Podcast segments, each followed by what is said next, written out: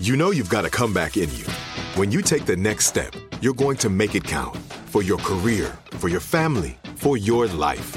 You can earn a degree you're proud of with Purdue Global. Purdue Global is backed by Purdue University, one of the nation's most respected and innovative public universities. This is your chance. This is your opportunity. This is your comeback. Purdue Global, Purdue's online university for working adults. Start your comeback today at purdueglobal.edu. When you buy Kroger brand products, you feel like you're winning. That's because they offer proven quality at lower than low prices. In fact, we guarantee that you and your family will love how Kroger brand products taste, or you get your money back. So next time you're shopping for the family, look for delicious Kroger brand products because they'll make you all feel like you're winning. Shop now, in store, or online. Kroger, fresh for everyone. If a new house is on your wish list in the next five years, grow your savings faster and experience your dreams with an Ohio Homebuyer Plus account from Kemba Financial Credit Union. A savings account specifically designed to save for a new home where you can earn 7% APY, a $500 matching bonus, and a $1,500 mortgage closing cost credit. Learn more at Kemba.org. Offer expires March 31st, 2025. APY equals annual percentage yield. Restrictions apply. NMLS 292230. Equal housing lender. Federally insured by NCUA. I, mean, I thought I would get a couple dozen people agree to do this because it was a big ask. I was saying, hey, I want you to walk away from these technologies for 30 days. I thought a couple dozen of my readers would say yes. I, I even had plans that, oh, I can hang out with them. I could actually see how's it going, see how it's going. Uh, and over 1,600 people ended up signing up to do it, which was a sign that, okay, there really is a hunger out there for a change.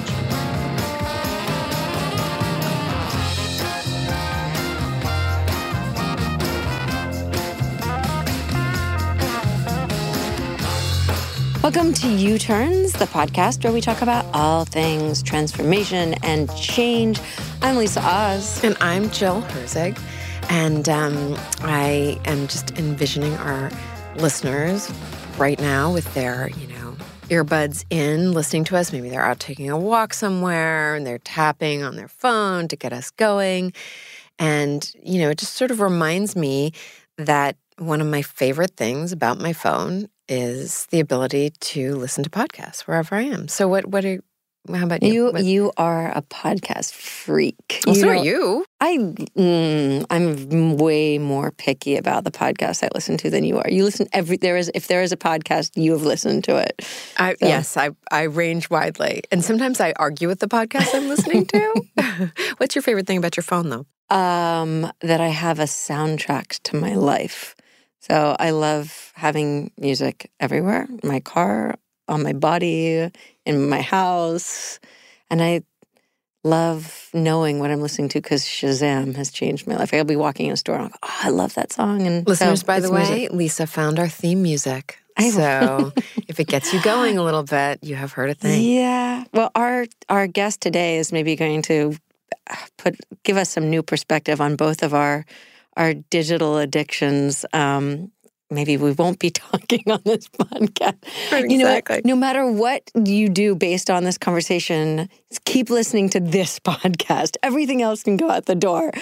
But um, today we are joined by Cal Newport. He is the author of Digital Minimalism. He's the author of several books. The latest one is Digital Min- Minimalism Choosing a Focused Life in a Noisy World. Cal, thank you so much for being with us today. Well, thanks for having me. It's my pleasure.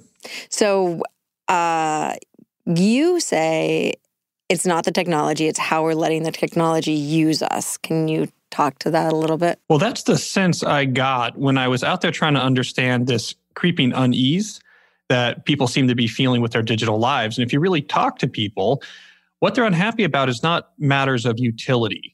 So it's not that what they're doing when they're looking at their phone is useless or they don't like it. The, the real issue people seem to be having is much more about autonomy, which is this idea that they're looking at the screen more than they know they should, more than they know is healthy, to the exclusions of things that they think is more important. That's why people are starting to get uneasy. They feel like they're losing control. And and it's not accidental that we feel this way, right? I mean, in, in your book, you tell this really, I thought, mind blowing story of this guy Tristan Harris. Can you can you unpack that a little bit for us?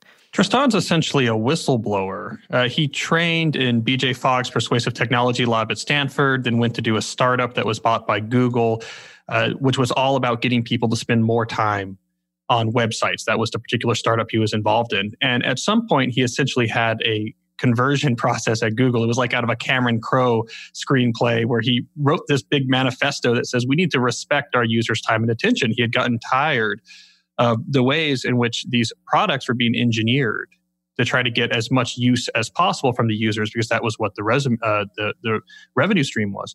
And you know, Google essentially they put him into a, a, position of like chief ethical officer or something like this, but did nothing. So he left and started his own nonprofit and went on the road telling people, hey, this thing in your pocket is not just a gift handed down from the nerd gods, it's engineered to get you looking at it much more than you need to. It is, as he said in 60 Minutes, like a slot machine in your pocket. And the users need to be aware of this. You talk about some of the ways that it is a slot like a slot machine and you talk about the study on pecking pigeons. Can you can you tell us about yeah, the what study? do pecking pigeons have to do with what i'm doing with my phone? Well this was a famous behavioral psychology study from i believe the 1970s zeiler was the, the academic who did this and they were studying rewards and reinforcement. So they had set up this cage with pigeons. Pigeons turn out to be relatively docile research subjects and if they pecked on a lever, they would get a treat, a food treat, which they liked. And what they found is if every time they pecked on the lever, they got a treat, they would eventually get bored and lose interest.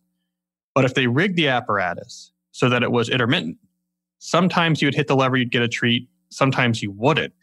This somehow seemed to short circuit the dopamine system in the pigeon's brain, and they would relentlessly keep tapping that lever again and again and again. And this was an idea that was first adopted in the human realm, actually, in Las Vegas casino gambling when they first moved slot machines from analog devices into electronic devices, where they could control precisely how often you won various rewards, they looked to this experiment, among other places, to try to figure out how do we keep the rewards coming just enough, but not too much, that people keep using the slot machine.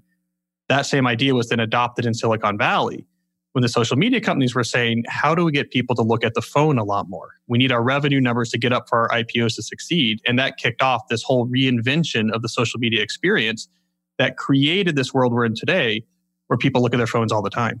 So, okay, explain to me a little bit how these technologies are really like slot machines. Like what is it that we intermittently get that is the reward? Is it is it like the like or the well so it is the like among other things. Uh, social approval indicators is probably the more broad way to think about it. So social media used to be more static.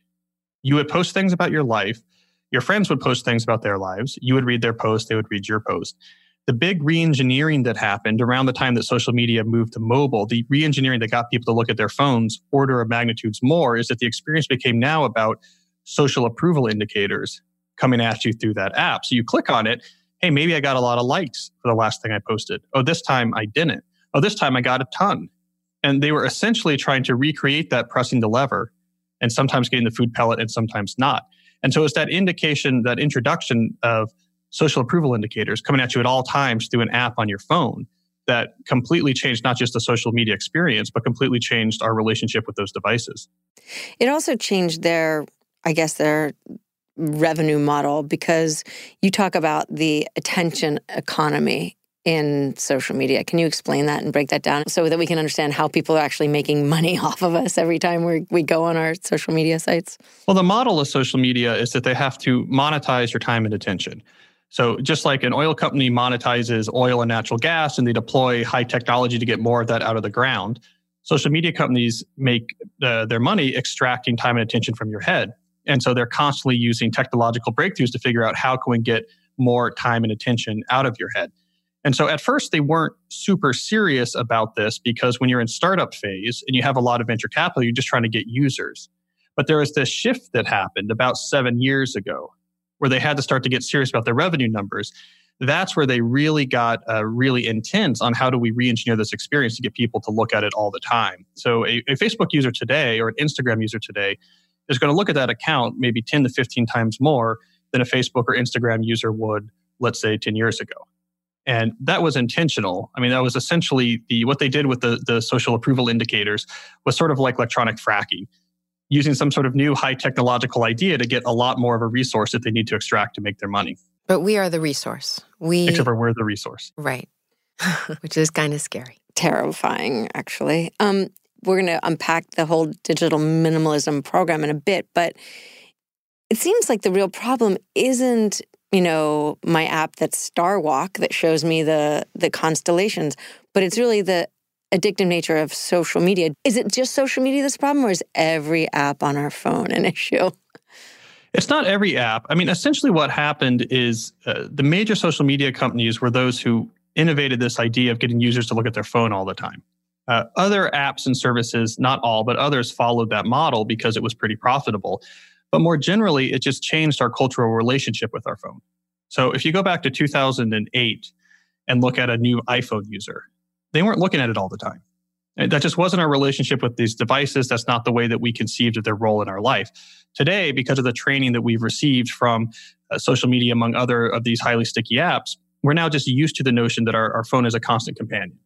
And then so we look at it so all the time. the social media sites are like the gateway drug, and then our behavior on all of these other sites, whether it's like you know that you've downloaded the Wall Street Journal app on your phone, we are just as compulsive about these other technologies and platforms as we are with social media. Yeah, that's the way I see it. Is that the the smartphone used to be a tool that we deployed to do certain things and did really well. Social media changed the way that we thought about it, and now it's a constant companion. It's something that we're just used to looking at all the time. And once we change that relationship to it, uh, now we're using almost everything on there probably much more frequently than we probably should. And and so what's the cost? What's the problem with this? Well, there's a maybe couple we're costs. maybe we're super informed. Hold that thought. Do not tell us what the cost is. We're going to get to that as soon as we come back.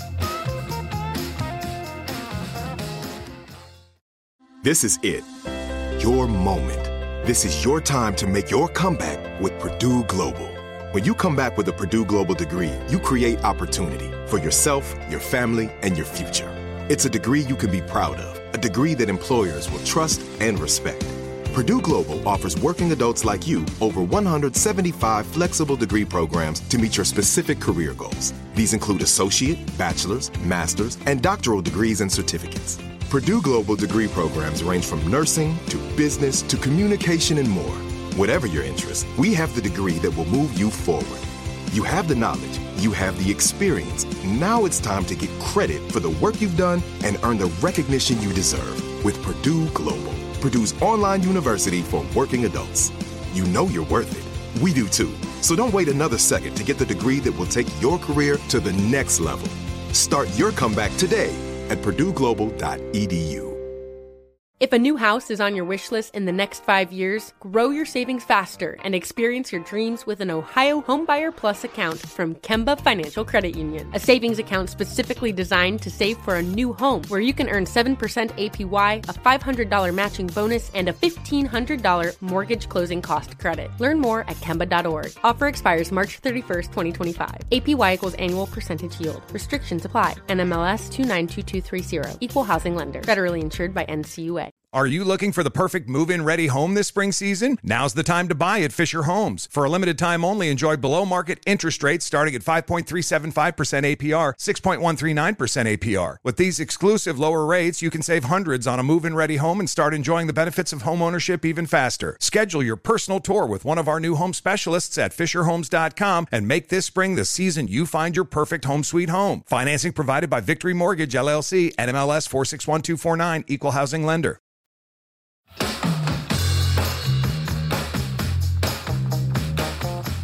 Just before the break, we were chatting with Cal Newport about digital minimalism and our obsession with our phones. And Jill touched on something, which was what are we losing? What are we sacrificing by spending all of our time? Because I think most people actually think I'm gaining. I'm always up on the news. I know what's going on in the Twitter sphere. I'm really, I'm super plugged in. I think people honestly feel very good about it a lot of the time. So, okay. so what's the price? Well, there's at least three different major prices people are paying right now.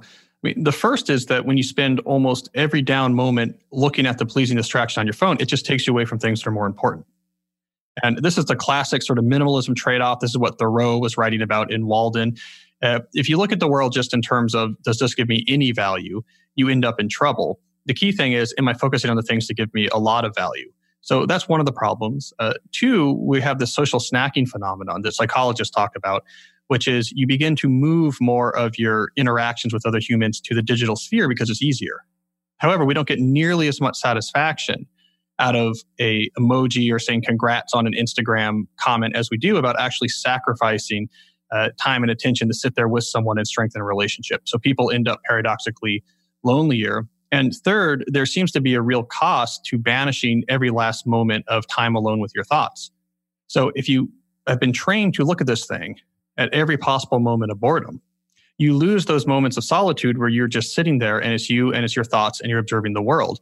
We have a lot of evidence that says we're not wired to constantly be in input consumption mode. And when we do that, we get anxious. Hmm, okay. So I'm just thinking about the conversation Lisa and I were having before you joined us. You love a soundtrack. I love plugging into podcasts. I and I I will fill tiny little slivers of time with that. I'll be, you know, I'll be running to the bank and I'll listen to 8 minutes of a podcast. But I think what I'm getting from you is that that is there's something numbing about that and that eh, being able to just be alone, maybe with silence, is that we're losing something by by banishing that. That's what the evidence seems to point towards. Now, we don't want to be alone a lot because that makes us lonely, but we need a regular dose of it. And you, one way to think about it is when your mind is taking in input from another mind. So, listening to a podcast or looking at a Twitter stream or something like this, it's in a sort of all hands on deck mode. Our brain takes very seriously social dynamics. And so, when it's uh, thinking about something that was produced by another mind, it's really paying attention to it. It uses a lot of resources. It needs downtime from that. And so, if in every free moment there's a podcast in or a phone in front of your face, your brain never actually gets downtime from this all hands on deck, we're processing input type mode. And so, one of the things I recommend, for example, is just do one or two things each day where your phone's not with you. Even that seems to be enough to have a non trivial effect on people's sense of uh, anxiety. One of the things that I think that that we lose is related to your last book, which was Deep Work. And if we are constantly being distracted, I would think it would be more difficult to actually do deep work. Can you explain to us what deep work is and how we can get to it? So, deep work is my term for when you're focused without distraction on a cognitively demanding task. So, you're just giving something full focus for a long amount of time. Uh, there's a lot of reason to, to believe that this is very valuable. Uh, so, deep work is what allows you to learn hard things. Deep work is what allows you to produce valuable things. Deep work is what you need to foster true creativity. And one of the things that we've observed is that if you get used to spending most of your downtime giving yourself distraction through your phone at the slightest hint of boredom, when it comes time to try to do something deep, even if in that moment you don't have your phone or the inter- internet anywhere near you, your brain has atrophied. It's actually going to have a much harder time focusing. Just like if you're an athlete who trains very hard when at the gym, but eats junk food when you're home at night, are going to have a hard time when it comes time to perform. And so, yeah, this is a side effect of this this culture of distraction. Yeah, I mean, I I personally will cop to this completely. I feel like I had a, you know, a fairly maybe I didn't have like marathon or endurance, but I had real endurance for work that has eroded over time. And I do, you know, as as I've engaged with your work, it has definitely um, occurred to me that that the correlation is there. It's the more time I am I'm on my phone, and I'm not the most addicted person, um, even in my household, let alone let alone you know the larger world. But it still seems to have had that effect on me. So, what if, if let's say I'm self aware enough to see, okay, I'm not doing the deep work that I want to be doing. My attention span is getting more gnat like by the second. So, what do we do? How do, how do we fix it? So, this comes back to this philosophy of digital minimalism, which is basically taking the ancient idea of minimalism, which has been around since the Stoics, and we can follow a through line from them through Thoreau into the voluntary simplicity movement, into even Marie Kondo today. It's an old idea that applies to lots of different areas of human life. And it basically says you're typically better off focusing your energy on the small number of things that you know are really important, as opposed to trying to spread that energy over every little thing that might bring you some advantage. This is why Marie Kondo, for example, says take everything out of your closet and only put back into things that you really want, that you really like, that you really want to wear, right? And so minimalism applied to your digital life is you're essentially doing the same thing. So I think people should essentially clean out the proverbial closet, in this case, their phone. Take off all of these apps and services you have haphazardly downloaded or signed up for. Take a break from it. Figure out what's actually important to you, what you actually want to do with your time, and then rebuild your online life more intentionally. So only add back a tool or service if it gives you a really big win on something you care about, and then be comfortable missing out on everything else. So I think a lot of people, myself included, use their phone to avoid feeling bored. Um, which is a bad thing because being able to deal with boredom is probably a useful skill. Um, if you can deal with boredom, you'll pass the marshmallow test, which also leads me to think, what the heck are we teaching our kids so that they can't even sit for 30 seconds without some kind of distraction? But you recommend embracing boredom. Um, how does that play out? And and is is that really? Are you bored a lot? Well, boredom has a sort of evolutionary function. Right? We have to think why do we why do we feel this and why is it distasteful? Right. So it actually has a purpose, and and what it's supposed to do is drive us into activities that are more productive for our species and our and our species survival. We're short Just have more sex, basically. Well, basically or something like this. But I mean, the types of things that actually uh, the type of things that intuitively or deep down give you a sense of satisfaction or accomplishment. These are sort of the evolutionary answers to what burst boredom.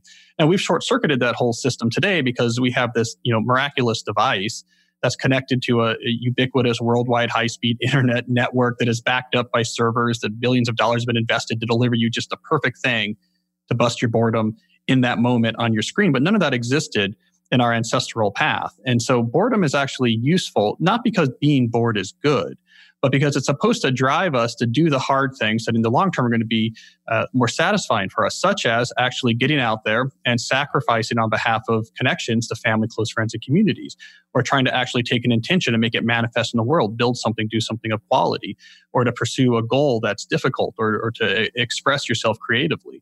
And so when we feel boredom, we should be worried about always trying to bust that immediately. We should be thinking, what's the what's the thing I could do now that would bust that boredom that was also around 100 years ago, roughly speaking. And I know that's a, a kind of a rough heuristic, but basically what it comes down to is there's danger in taking something so fundamental and so ancient and dismissing it with something that's incredibly new and high tech. Huh. So we're we talk about change and the hurdles that keep us all from changing in our lives.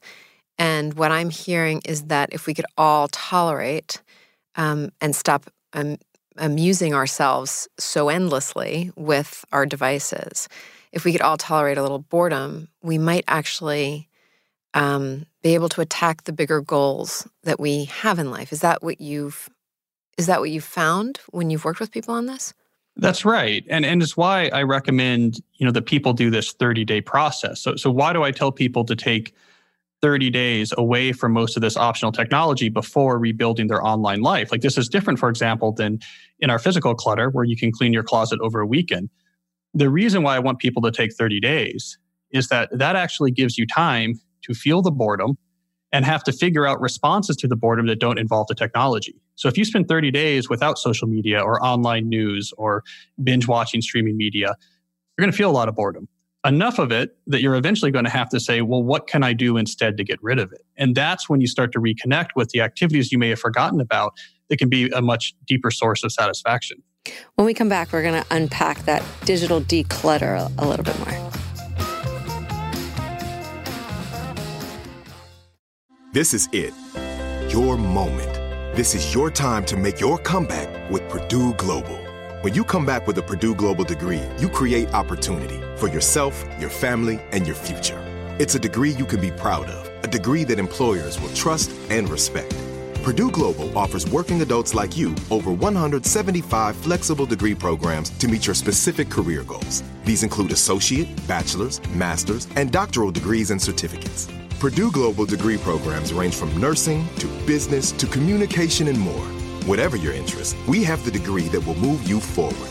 You have the knowledge, you have the experience. Now it's time to get credit for the work you've done and earn the recognition you deserve with Purdue Global, Purdue's online university for working adults.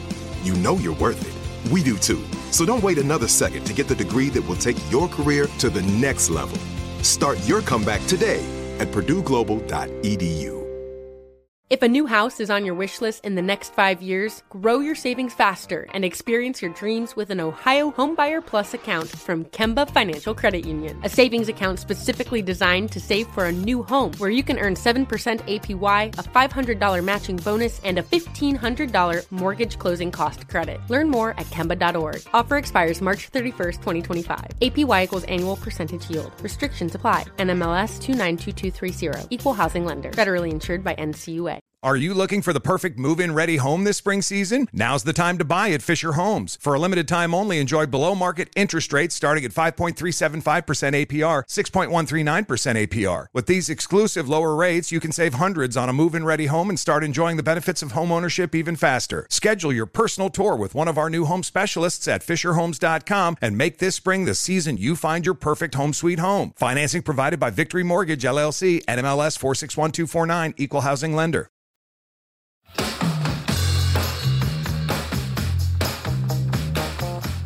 We've been chatting with Cal Newport, author of Digital Minimalism Choosing a Focused Life in a Noisy World. And before the break, you were telling us about this digital declutter, which is a 30 day, almost like a detox or a fast from, from optional digital technologies. And the reason I wanted to emphasize that um, optional aspect is for someone like Jill, who is working a job where she's got, you know, five people who contact her on WhatsApp and another I've got 30 people who who, email, love Slack. and then- I've got people who love email. You know, it's it's actually it's hard. I I don't actually have a lot of choices about what to engage with. I've got to do it all because different people like different modes. So she's not choosing what she can get rid of. Right. Well, so when it comes to the digital declutter, the the key words are optional technologies in your personal life. So there, there's a couple interesting dividing lines here. One, when it comes to technology in the workplace, there's different issues at play. And the declutter is not trying to tackle those. So uh, it, it can't be an excuse not to answer, you know, an email from someone you work with. The, the issues around the email and Slack are big. right. So I. I had to download Slack on my phone and I don't have to feel bad about that. That's At least with respect to this digital declutter. Okay, thank you. other reasons Thank you very much. Uh, so we're talking about personal life, and then the optional means, you know, the obvious definition: things you could step away from for 30 days without it causing big trouble. So, you know, for example, as I as I talk about in the book, if you use text messaging, that's how your daughter tells you that she's ready to be picked up from school. It's not optional. You probably can't step away from that for 30 days. But for most people, most social media is, most online news or other type of web surfing or entertainment online is optional. And for the things that straddle both worlds, uh, we just suggest you put some fences around it. So if you occasionally, let's say, have to go into a particular social media account for work, that shouldn't be an excuse to say I use it unrestricted during the 30 days. You could put some fence around it. I only do it on my work computer. It's not on my phone, or I just do it, you know, Tuesday night or something like that. So ultimately, it's the things that uh, are in your personal life and are optional in the sense they're not vital to your day-to-day functioning. This is what you're stepping away from for 30 days. Okay. And when you when you put the call out and asked people, you know, will you experiment with me? Will you do this? It sounded like you you got a lot of interest and people jumped on board. Were you surprised by that? It did. I mean, I thought I would get a couple dozen people agree to do this because it was a big ask. I was saying, hey, I want you to walk away from these technologies for 30 days. I thought a couple dozen of my readers would say yes. I, I even had plans that, oh, I can hang out with them. I could actually, hey, how's it going? See how it's going. Uh, and over 1,600 people ended up signing up to do it, which was a sign that, okay, there really is a hunger out there for a change. So I, when I think about what you're talking about, it's funny because I see that at any given era, everything kind of reflects everything else. So the way we approach food actually is not dissim- and relationships is not dissimilar from the way we approach our interactions on our phone now. It's all like superficial, quick, easy, pleasurable, doesn't not a lot of work. But um, one of the things that I find with dieting, for example, is that if I try and give up food, just say I'm not going to eat any carbs, and I haven't planned what I am going to eat, I will go back to carbs in about 45 minutes. So, one of the ways that you don't do this digitally is you say we have to have something to replace the digital declutter. When we cut out all The those apps, we better have The something else void. to do. Yeah, well, that's crucial. Uh, It's why it's why I don't call it a detox, for example, because to me, what's more important about these 30 days than just getting used to not looking at your phone is figuring out the replacement. And that's sort of the whole game here is figuring out this is what I really want to be doing with my time. So what I found is that if people have a strong answer to that question, through self-reflection experimentation during the 30 days they come up with a strong answer to the question of this is what i want to be doing with my time outside of work. This is what's important. I really value this. And then they put their technology to use supporting those things that they really care about. That's a recipe for sustainability. The people who instead just tried to white knuckle it and say okay i'm not going to use any of these technologies for 30 days. Oh it's so hard. They barely would make it past maybe 10 or 15 right? Because it's really really hard. And just saying i don't want to you know i don't want to spend so much time looking at instagram. That's not enough to resist the pull. If you instead say i really want to be doing xyz with my family and community that's something that you can really build lasting habits on top of. And so that's why i don't call it a detox but call it a declutter the 30 days is less about feeling better. It's more about you need that much time to figure out the answer to the deep question which is this is what i really care about. And without that answer it's very hard to have lasting change in these sort of otherwise distracting habits. Okay, so after the 30 days, you add it back in. And from what I'm hearing, you add in the things, the any any tech that supports those goals and values that you've invested in over the 30 days that have that have kind of swept in to take the place um, and have given you more of a sense of purpose. So how do you how do you avoid not becoming the pecking pigeon again? You know, what's what's to keep us from falling right back into those patterns? Well, there's a couple things. So, one, when you let something back in because it supports a value, you put the fence around it that says how and when you're going to use it.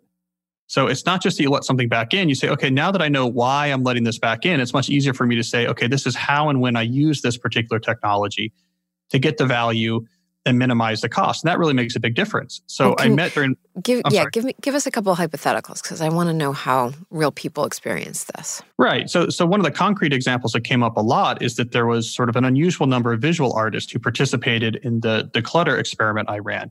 For them, creative expression is a key value, and Instagram is crucial to this because Instagram is what allows visual artists to expose themselves to work by other artists in their in their same type of medium or style. And this is incredibly important. If you want to do creative work, you have to expose yourself to lots of other uh, creative inputs, which is why until recently, if you wanted to be an artist, you had to live in a big city. So you could go to galleries and see what people were working on. So Instagram has been this great democratizing force for artists. But a lot of the visual artists who went through this process said, okay, Instagram is vital to something I care about. But they put the how and when question around it and said, well, there's no reason for this to be on my phone. Uh, and I don't need to look at this all the time. And actually, if I restrict my who I follow down to let's say the 10 artists that are most influential to me, and I have it just on my desktop, and it's something I do on Sunday night, and takes me 20 minutes to see what they posted that week, I'm getting 99% of the value I care about. And I'm missing where I used to be, which was staring at this phone as a means of distraction busting uh, hours and hours every day. Uh, so that, that's the type of example you see. Another example that came up a lot is there's people whose uh, community, connecting to their community, was very important to them, and Facebook groups played a big role. So a lot of there's a lot of groups that use Facebook groups as their main organizing tool. So what a lot of these people did is said again, uh, if that's the main value being on Facebook, it doesn't need to be on my phone. I'll access it on my browser. And then more than one of them discovered these browser plugins that allows them to log into Facebook to check these groups, and it automatically scrubs the news feed off of the screen. Hmm. So all they can see is just the sort of boring logistical post that they really need, which is, oh, we're meeting next week at 9 p.m. So they're getting 99% of the value and avoiding 90% of the cost. And there's also the satisfaction of thwarting Facebook's business model.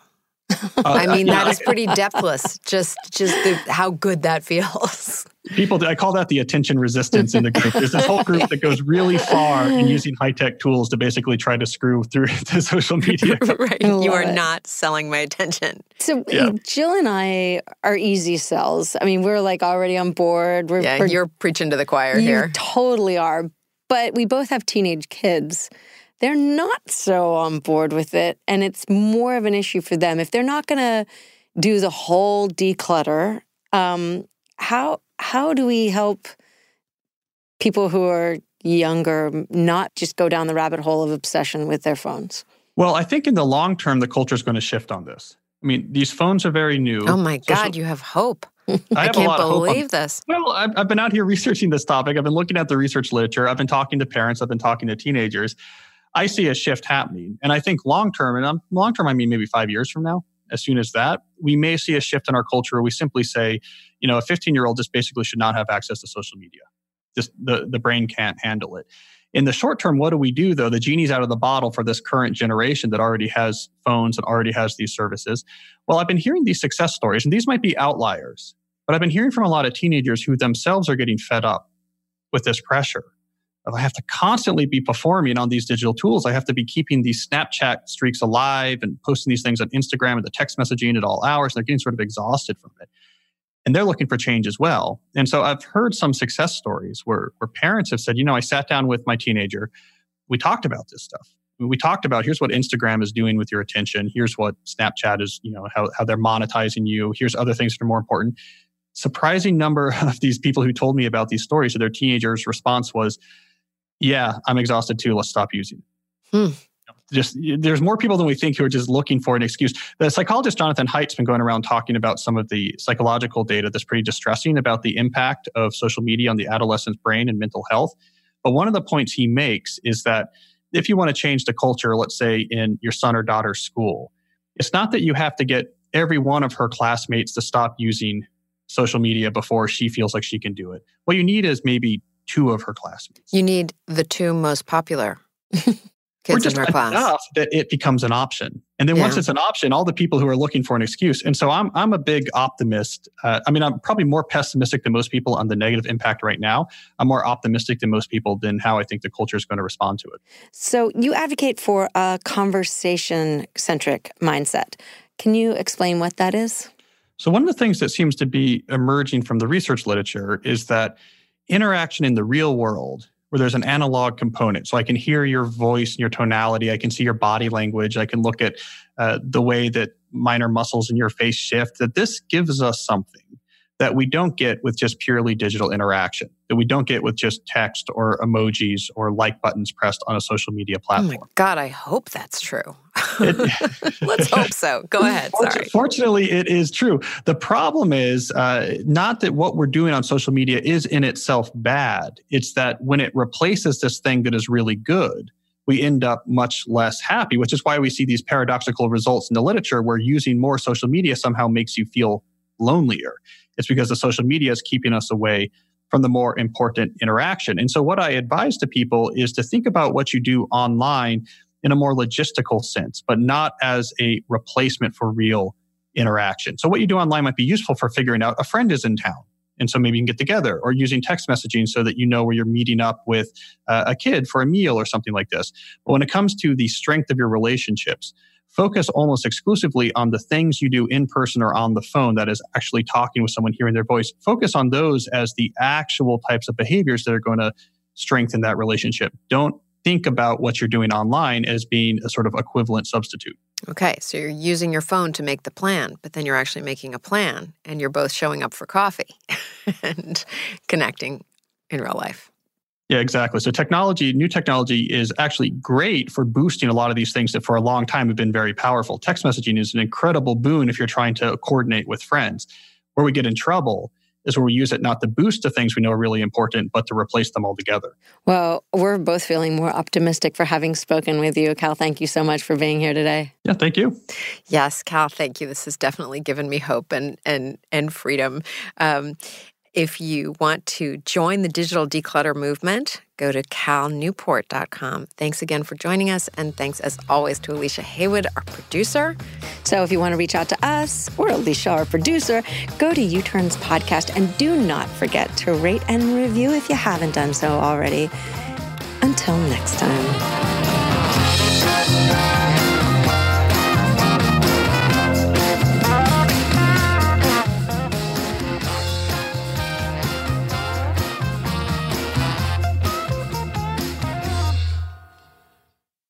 If a new house is on your wish list in the next five years, grow your savings faster and experience your dreams with an Ohio Homebuyer Plus account from Kemba Financial Credit Union. A savings account specifically designed to save for a new home where you can earn 7% APY, a $500 matching bonus, and a $1,500 mortgage closing cost credit. Learn more at Kemba.org. Offer expires March 31st, 2025. APY equals annual percentage yield. Restrictions apply. NMLS 292230. Equal housing lender. Federally insured by NCUA. Are you looking for the perfect move in ready home this spring season? Now's the time to buy at Fisher Homes. For a limited time only, enjoy below market interest rates starting at 5.375% APR, 6.139% APR. With these exclusive lower rates, you can save hundreds on a move in ready home and start enjoying the benefits of home ownership even faster. Schedule your personal tour with one of our new home specialists at FisherHomes.com and make this spring the season you find your perfect home sweet home. Financing provided by Victory Mortgage LLC, NMLS 461249, Equal Housing Lender.